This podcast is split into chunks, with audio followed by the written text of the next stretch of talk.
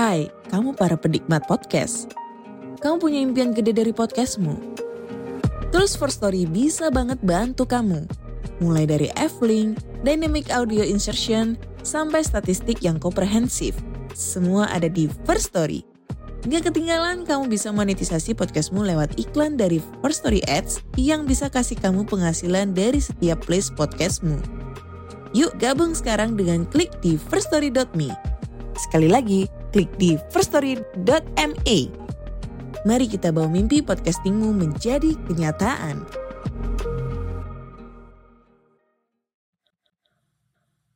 Pembunuhan pertama terjadi pada zaman Nabi Adam loh. Ketika itu, Kobil anak pertama Nabi Adam diliputi kecemburuan dan kemarahan hingga membunuh saudaranya sendiri.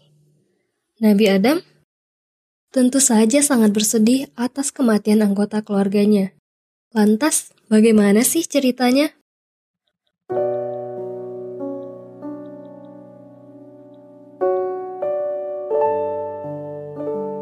Halo teman-teman, semoga harimu menyenangkan ya. Pada episode ini, aku akan membahas kelanjutan dari serial kisah Nabi Adam. Oh iya, pada episode kedua yang berjudul Pembunuhan Pertama di Muka Bumi, kami telah menceritakan runtutan dari peristiwa pembunuhan pertama. Jangan lupa disimak ya.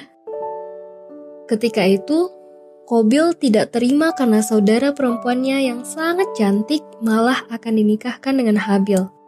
Dan ia sendiri disuruh menikahi adiknya Habil yang kurang cantik. Akulah yang lebih berhak menikahi kembaranku yang cantik itu. Begitulah pemikiran Kobil. Kobil protes dengan perintah Allah yang dinilainya tidak adil. Menanggapi protes Kobil itu, Allah lalu memerintahkan mereka untuk mempersembahkan kurban. Kurban itu dilakukan sebagai bukti ketaatan dan kesungguhan mereka pada perintah Allah.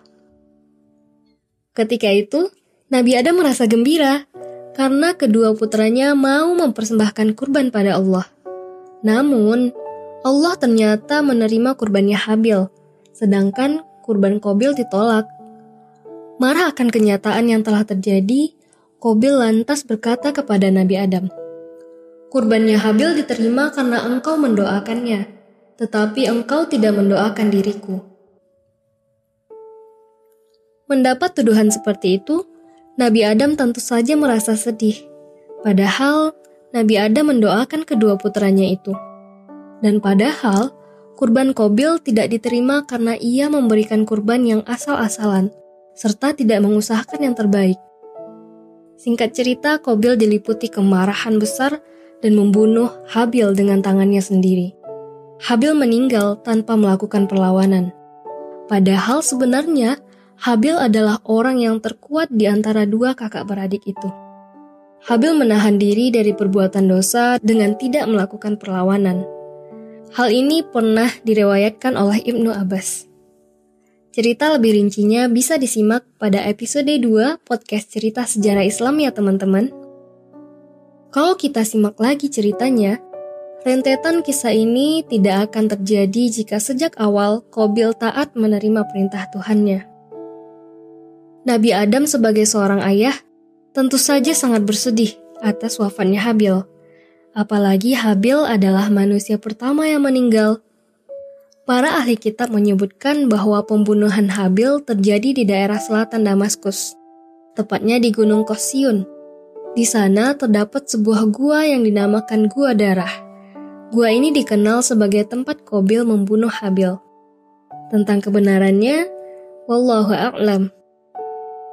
Teman-teman, dosa pembunuhan merupakan dosa yang sangat besar Bahkan Rasulullah pernah menyebutkan jika dosa pembunuhan merupakan perbuatan dosa terbesar setelah syirik. Rasulullah pernah bersabda, Barangkali Allah akan memberikan ampunan bagi setiap orang, kecuali orang yang syirik dan orang yang membunuh seorang mukmin dengan sengaja. Saking mengerikannya dosa pembunuhan ini, Allah bahkan sudah menyatakan dalam Quran surat An-Nisa ayat 93 bahwa barang siapa membunuh seorang yang beriman dengan sengaja, maka balasannya ialah neraka jahanam. Dia kekal di dalamnya, Allah murka kepadanya dan melaknatnya serta menyediakan azab yang besar baginya. Kan teman-teman, kita harus sangat berhati-hati dengan namanya dosa pembunuhan ini. Para ulama ahli hadis bahkan pernah menyebutkan bahwa kelak pada hari kiamat, orang yang terbunuh akan menuntut balas kepada orang yang membunuhnya. Sehingga untuk membalas perbuatan zalimnya, semua amal kebaikan orang yang membunuh akan diambil sebagai gantinya.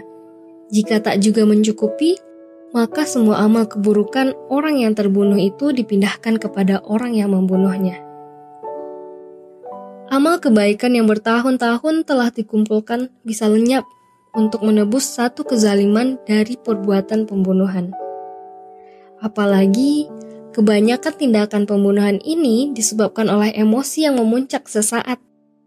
Oleh sebab itu, kita mesti belajar mengelola emosi saat sedang marah karena iblis suka pada orang yang gampang marah. Kalau kita ingat-ingat kembali, pembahasan pada episode 23 tentang sumpah iblis untuk menyesatkan manusia.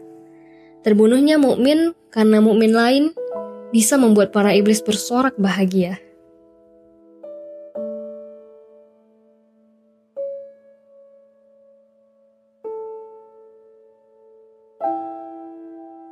Sampai di sini dulu ya pembahasan kita pada episode 27.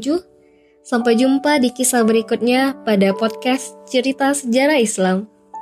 Terima kasih. Wassalamualaikum warahmatullahi wabarakatuh.